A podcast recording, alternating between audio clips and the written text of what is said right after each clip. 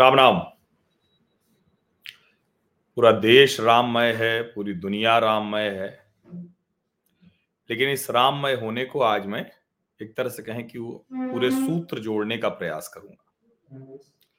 ये पहले एक दिन सोचा था, लेकिन रह गया। तो राम के नाम पर नाना प्रकार के विवाद खड़े किए गए, सब कुछ खड़ा किया गया। कोशिश की गई, लेकिन मैं विवाद वाले पे जाऊँगा नहीं।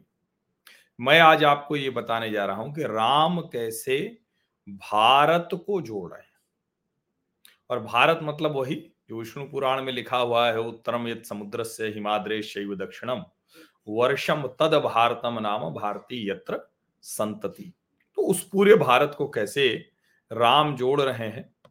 और ज़ाहिर है, भगवान राम के कई मंदिर हैं, लेकिन संयोग देखिए कि राम मंदिर अयोध्या के ज़रिए ये देश जोड़ रहा है।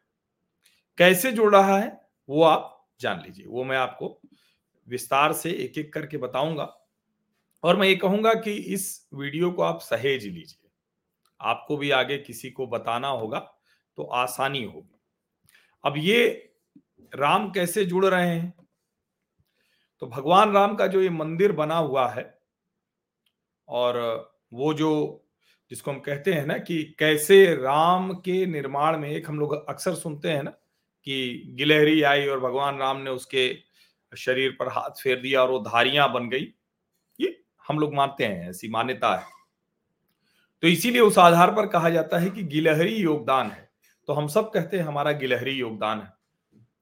अब आपको ध्यान में होगा कि जब ये सब कुछ हुआ तो राजस्थान के मुख्यमंत्री अशोक गहलोत जी ने कहा कि वो तो निपेन मिश्रा ने हमें फ़ोन किया और फिर हमने सारा कुछ किया, सारी परमिशन दिलाई, जबकि परमिशन स्वीकृति वगैरह तो केंद्र सरकार से मिलनी थी।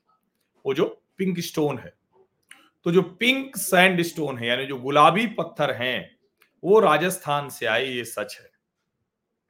लेकिन क्या सिर्फ़ राजस्थान के उन गुलाबी पत्थरों से ये मंदिर बन गया है? नहीं, ऐसा नहीं है। जो मूर्ति बनी है, जो, जिसको हम कहते हैं ना कि जो, जहाँ जो मूर्ति बनी हुई है, वो जो मूर्ति बनी है, वो कर्नाटक और राजस्थान, जो, जिसको हम कहें कि मूर्ति जो बनी हुई। पत्थर इसके अलावा, राजस्थान और मध्य प्रदेश दोनों के हैं। राजस्थान से तो गुलाबी पत्थर आए ही हैं, लेकिन राजस्थान और मध्य प्रदेश दोनों से पत्थर आए जो जो उस पर पत्थरों पर, जो कहते हैं ना कि वो जो बनावट है, बुनावट है, वो किससे प्रेरित है, कहाँ से है, उसमें ओडिशा। और जो, जिसको हम कहते हैं ना कि सोने के जो दरवाजे लगे तो वो दरवाजे कहाँ से आए? तो वो दरवाजे आपको, वो भी जानना बहुत ज़रूरी है कि वो दरवाजे कहाँ से आए हुए हैं। तो चूँकि ज़ाहिर है कि जब हम इस तरह की बात कहते हैं कि पूरा देश एक साथ जोड़ रहा है तो जानना तो बहुत ही आवश्यक हो जाता है और इसीलिए मैं आपको सारी वो चीज़ें बता रहा हूँ। तो दरवाजे जो है, उनका जो गोल्ड वर्क है, सुनहरे दरवाजे, वो महाराष्ट्र है। जो राजस्थान है, वहीं से कुकिंग ऑयल भी आया हुआ है। और जो लड्डू हैं, वो लड्डू कहाँ कहाँ से आए हैं, आप सोचिए। लड्डू तिरुपति तिरुमला देवस्थान से आए थे। वैसे मध्य प्रदेश से डॉक्टर मोहन यादव ने भी पाँच लाख लड्डू भेजे थे। तिरुपति तिरुमला देवस्थानम ने एक लाख लड्डू भेजे थे। और जो लकड़ी का काम हुआ है, वो आंध्र प्रदेश का है। पीतल का काम है, जो उत्तर प्रदेश का का है। समझिए आप इसको। जो कारपेंट्री है, जो कारीगर हैं, वो तमिलनाडु के हैं। ग्रेनाइट स्टोन जो है वो कर्नाटक और तेलंगाना का है।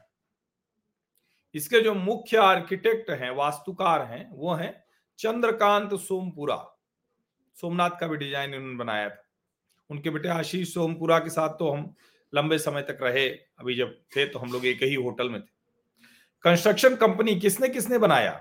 Larsen and Toubro, Tata consulting engineering और डिज़ाइन में कौन कौन सलाहकार थे? IIT Madras, IIT Bombay, IIT Guwahati, CBRI Roorkee, SVNIT Surat, NGRI Hyderabad. कहाँ कहाँ से कैसे कैसे सोचिए, सबने किया हुआ है।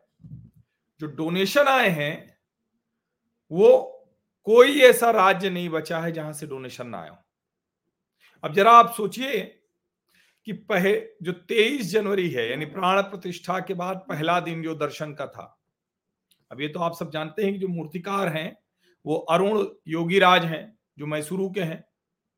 उन्होंने ये मूर्ति बनाई है। पहले दिन ही तीन करोड़ से ज़्यादा का दान भक्तों ने अपने आराध्य के लिए चढ़ाया। मैं कह सकता हूँ कि उसमें हमारा भी जो अर्पण है वो शामिल है। तेईस तारीख को सुबह का अर्पण हमारा भी शामिल है उसमें। तो जो लोग कह रहे हैं कि राम मंदिर अयोध्या से क्या होगा लोग कहते हैं कि, भाई, हर जगह नरेंद्र मोदी राजनीति कर रहे हैं।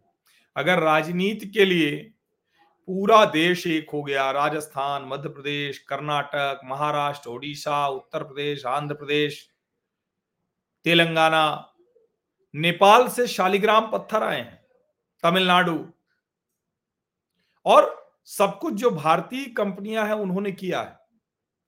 समझिए? तो फिर लगता है ना और जो तीन मूर्तियों को किया गया था, आज मैं खबर पढ़ रहा था, समाचार पढ़ रहा था तो उन तीनों मूर्तियों को प्रतिष्ठित किया जाएगा यहाँ। एक मूर्ति का जो चयन हुआ, उसमें प्राण प्रतिष्ठा हुई, वो तो मुख्य मूर्ति हो गई। लेकिन जो बाकी दो मूर्तियाँ भी हैं गौर वर्ण की और श्याम वर्ण की, उनको भी उसी मंदिर में प्रतिष्ठित किया जाएगा। और इतना बड़ा और भव्य मंदिर है ना खूब जगह है वहाँ। अभी थोड़ा समय लगेगा, अब भीड़ इसी तरह से दर्शनार्थियों की आती रहेगी तो आगे का काम कैसे उस गति से होगा? क्योंकि अभी तक तो सब खाली था तो बहुत गति से काम हुआ।